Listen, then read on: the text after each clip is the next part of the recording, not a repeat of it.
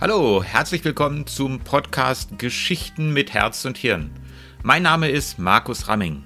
Ich bin Neurobiologe und arbeite seit vielen Jahren als Trainer und Coach. Geschichten haben für mich etwas Magisches. Ich finde, sie können Denkanstöße geben, sie können uns energetisieren, sie können uns motivieren, aber vor allen Dingen können sie ein Lächeln auf unser Gesicht zaubern. Und genau dazu dient dieser Podcast.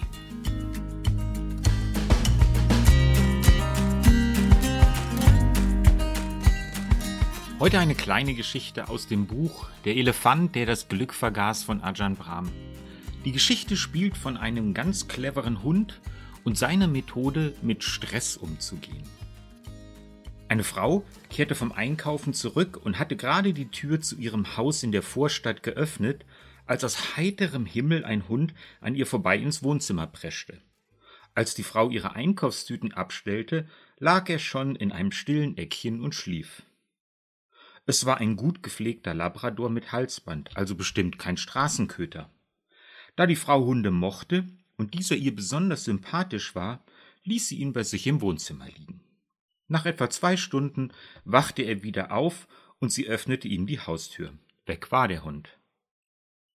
Auch als sie am nächsten Tag wiederkam, gewährte die Frau ihm Einlass. Erneut verkrümelte er sich in seine stille Ecke rollte sich zusammen und hielt ein zweistündiges Mittagsschläfchen. Auch als er am nächsten Tag wiederkam, gewährte ihm die Frau Einlass. Erneut verkrümelte er sich in seine stille Ecke, rollte sich zusammen und hielt ein zweistündiges Mittagsschläfchen.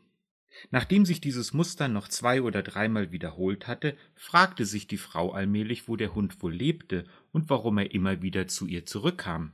Also schrieb sie einen Zettel, faltete ihn zusammen und steckte ihn den Labrador und das Halsband. Der Text lautete Seit fünf Tagen kommt mich Ihr Hund jeden Mittag in meinem Haus besuchen und tut hier nichts anderes, als friedlich zu schlafen.